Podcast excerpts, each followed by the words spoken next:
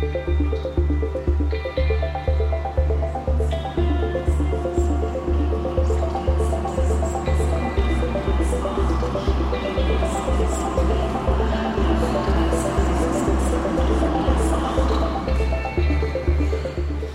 saluto a tutti i nostri ascoltatori, bentornati sul binario 1, sempre qui dagli studi di Radio Speranza in Blu, puntata numero 69 eh, dal titolo Esserci. E, a, verso la 56esima giornata per le comunicazioni sociali ci chiediamo cosa significa fare comunicazione sociale, qual è la chiave per dare coscienza delle difficoltà, le fatiche e le fragilità umane.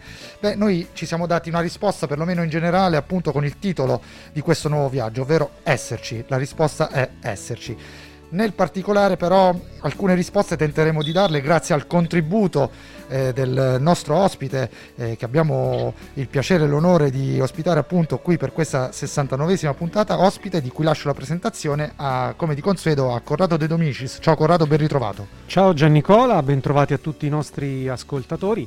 E diamo subito il benvenuto al nostro ospite eh, che è Domenico Iannaccone, eh, giornalista, ideatore e conduttore eh, dell'ultimo diciamo, suo progetto sicuramente che ci faccio qui su Rai 3, ma di tantissimi altri format di successo in televisione. Ben arrivato su Binario 1 Domenico. Ciao Domenico. Salve, ciao a tutti. Ciao a tutti. Appunto la settimana scorsa si è giunti all'ultimo episodio della nuova serie di Che ci faccio qui, un programma che è eh, frutto di un lavoro che Aldo Grasso, dalle colonne del Corriere della Sera, ha definito una delle poche trasmissioni RAI in cui l'impronta del servizio pubblico si coglie all'istante in ogni storia raccontata e soprattutto nel modo in cui la storia, la storia viene raccontata.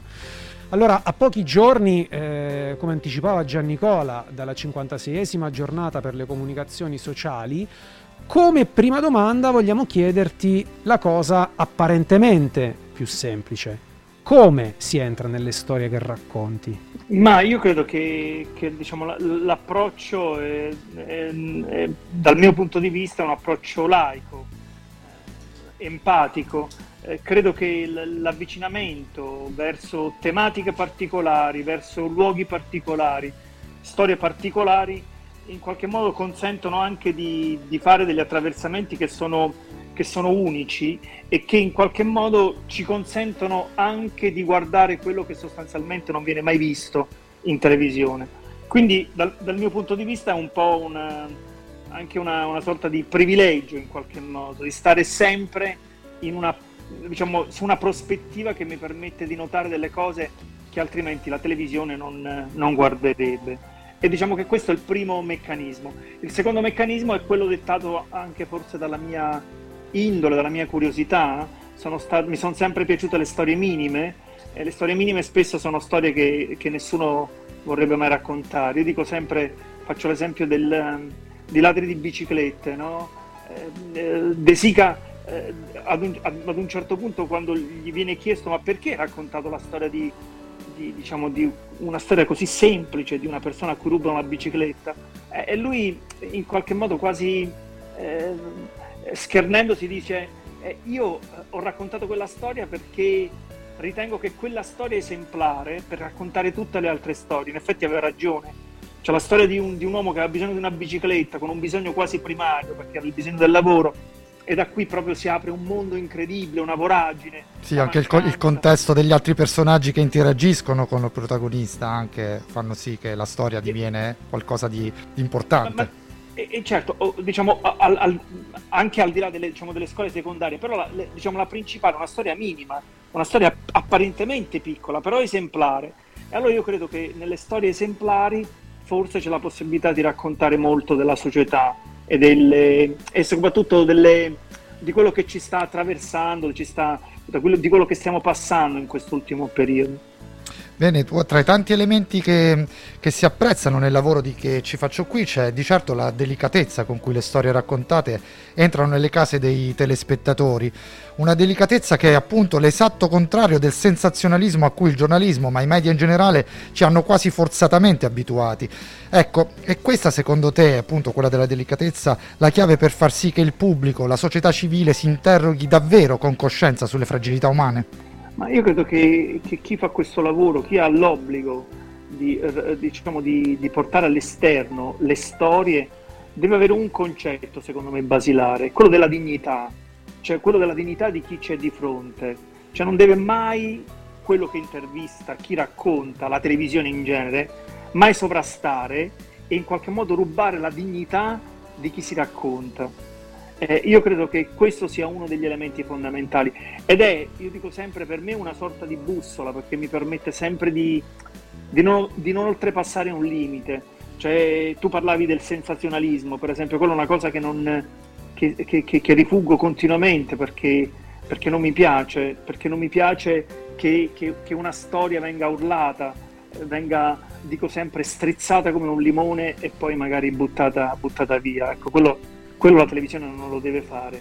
E purtroppo però siamo abituati, come ti dicevo nella domanda, però a viverlo e a subirlo più che altro. E questa cosa è talmente diffusa e tu, tu, ad esempio, come ti poni nel rapporto que- di- con questa situazione? io dico sempre che, che quando si, si, si, si, va in un luogo, quando c'è, c'è da raccontare qualcosa, il, l'approccio deve essere sempre quello paritetico. Cioè, se, se una persona è chinata, se, se, se è piegata dal, dalla vita, dalla sofferenza, tu ti devi abbassare verso quella sofferenza cioè non puoi essere, eh, come dire, in qualche modo estraneo o sentirti superiore o non avere nessun tipo di, come dire, di, di collegamento con la vicenda che stai, che stai, raccontando. Ecco perché io dico sempre che c'è bisogno di, di creare quello che in sociologia si chiama realtà partecipata, eh, perché, perché a quel punto tu entri e comprendi i bisogni di chi, di chi, di, di chi, ti sta di fronte e anche la capacità di raccontare meglio e soprattutto lo, raccont- lo racconti con una, con una, verità che è alla base del, diciamo, anche del racconto televisivo. E andando avanti un po' nell'esplorazione, mh, ti chiediamo anche questo, tantissimi episodi e altrettanti incontri che hanno permesso di farci conoscere donne e uomini straordinari eh, potremmo dire, mi permetto di dire, con la lotta nel sangue, eh, cioè persone eh, eh, la cui straordinarietà, da, dal nostro punto di vista, è per loro una ordinarietà, ovvero una, un'unica base possibile per affermare il loro esserci tra difficoltà, drammi personali, situazioni. Qual è, secondo la tua esperienza, il filo conduttore che lega queste donne e questi uomini che tu hai incontrato e che ci hai fatto conoscere? Ma io credo che la, la cosa che, che, che, mi salta subito eh, alla mente è, è, è, quella dei bisogni.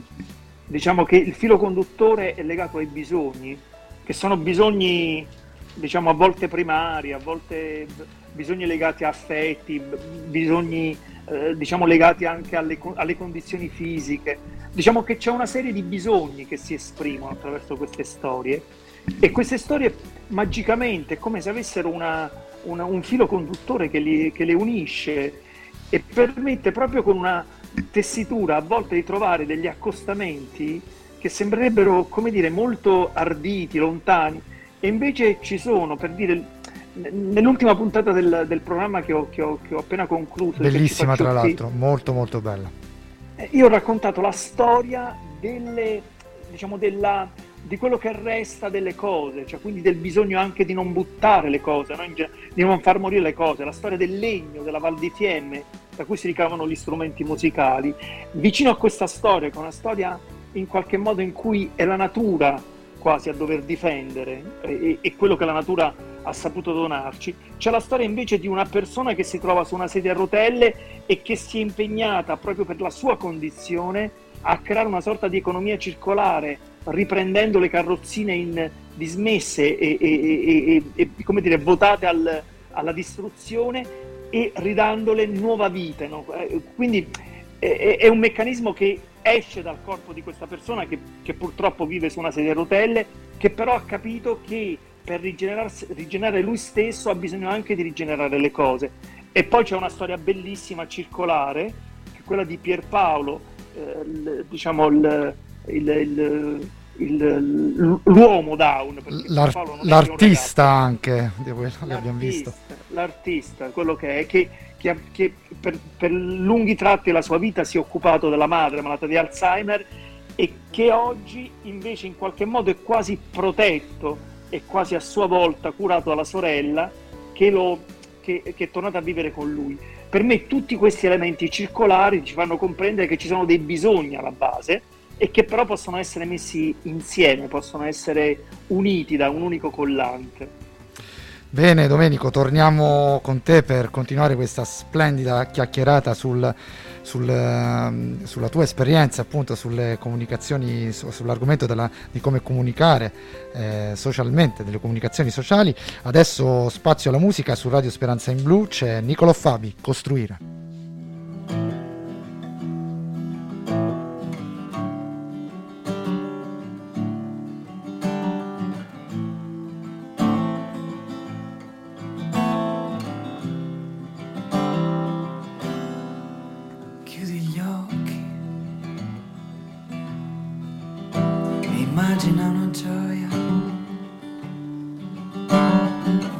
Probabilmente penseresti a una partenza.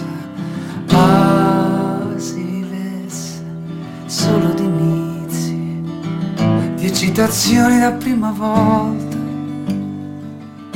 Quando tutto ti sorprende e nulla ti appartiene ancora. Penseresti all'odore di un libro nuovo quello di vernice fresca. Ha un regalo da scartare al giorno prima della festa. Al 21 marzo, al primo abbraccio, ha una matita intera alla primavera. Alla paura del debutto, al tremore dell'esordio, ma tra la partenza traguardo, in mezzo c'è tutto il resto. E tutto il resto è giorno dopo giorno e giorno dopo giorno è silenziosamente costruire e costruire è sapere e poter rinunciare perfezione.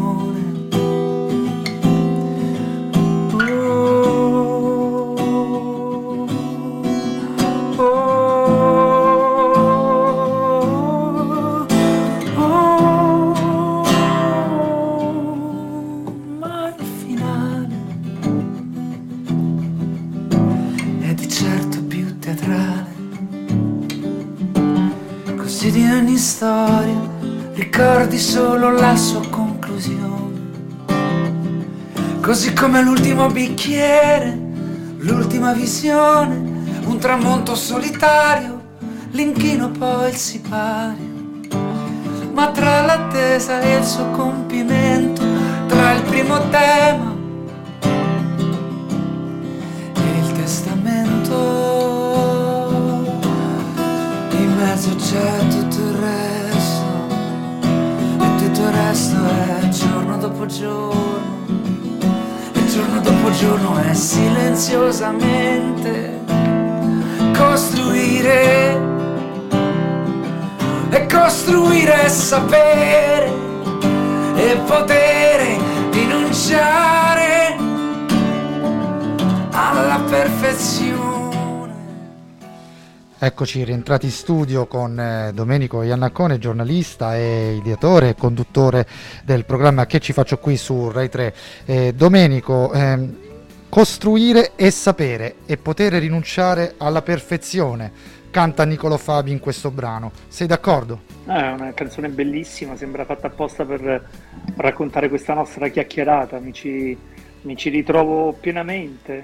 Eh, io, io credo che nella nella, nella, vita di ognuno ci sia bisogno di, di, un, um, di, una forte spinta a costruire. Noi siamo abituati ad essere veramente distaccati dalle cose, abbiamo, siamo, siamo, diventati egoisti, non abbiamo la capacità di, di medesimarci nelle, nelle, vite degli altri e questo in qualche modo significa anche avere mancanza diciamo della, del, di un progetto di costruzione, perché, perché questo non, non, ci fa essere vivi pienamente, no, in generale. Noi arriviamo da un periodo durissimo della pandemia, adesso viviamo in un periodo terribile della guerra, cioè tutti elementi che sono molto, eh, come dire, distruttivi, no? sotto la spinta, diciamo, delle, all'emotività. Eh, io credo che piano piano dobbiamo ricominciare a fidarci, ad avere maggiore eh, concretezza nella, nella, dimensione umana, che, che è quella che, che, permette alle persone, alle società di avanzare e quindi di, di, di costruire.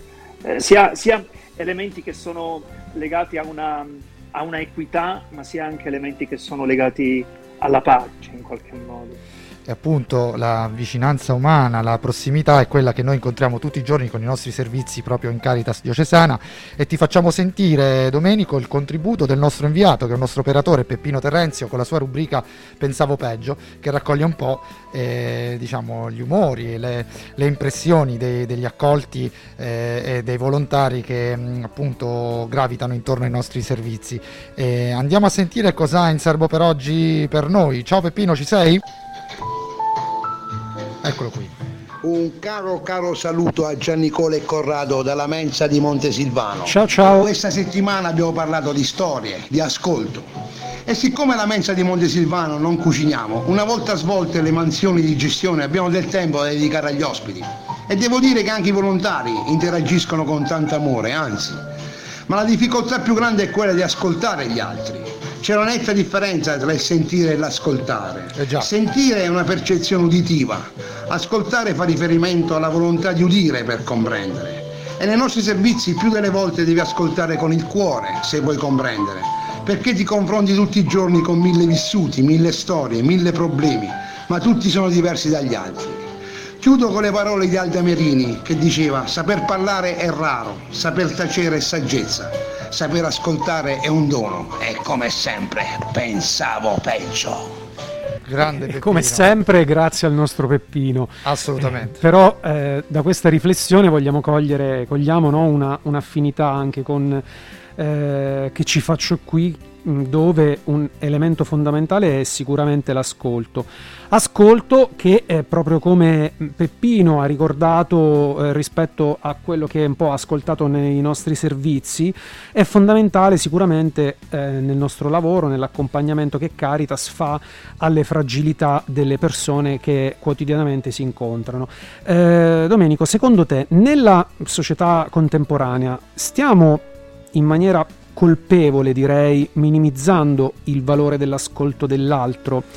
Mm, e ancora, siamo ancora in grado di ascoltare o abbiamo la predisposizione a volerlo fare? Diciamo che sono, eh, diciamo, Peppino parlava dell'ascolto come un elemento basico per potersi in qualche modo avvicinare agli altri.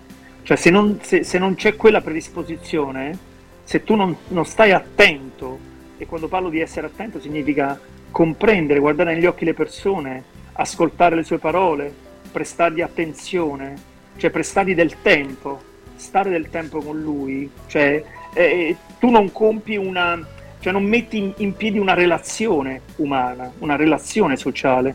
Eh, io, io, vedo che, che questo non, non, avviene per esempio nelle grandi città in cui c'è una, una, una fortissima destrutturazione del, del concetto di relazione.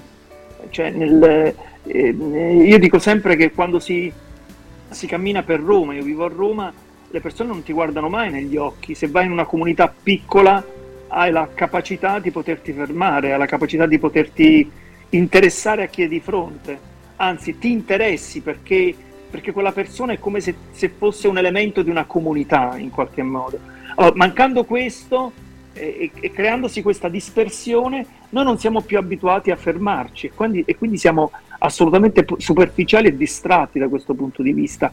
E, e, questo porta a un concetto di egoismo di fondo, cioè il bisogno è sempre un bisogno soltanto proprio non è mai un bisogno dell'altro in qualche modo. Cioè, diciamo, cioè, noi... Domenico, anche il rischio, il rischio di, di, anche nel nostro, nel nostro, campo, quello di standardizzare l'intervento, ovvero di, di rendere tutto piatto, mentre invece bisogni ed interventi sono una forma appunto individuale come è unica la persona che abbiamo di fronte.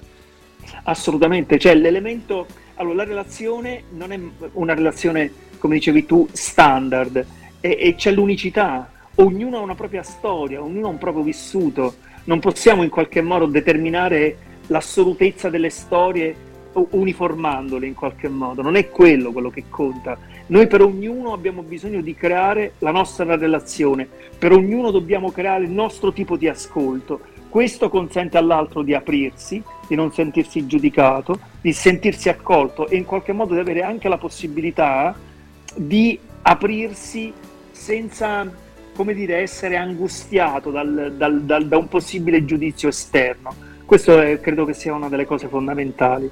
Domenico, siamo in chiusura, ma ti chiedo al volo, sei già al lavoro per un'altra serie di, di puntate, altra, un'altra serie di storie, ci puoi dire qualcosa?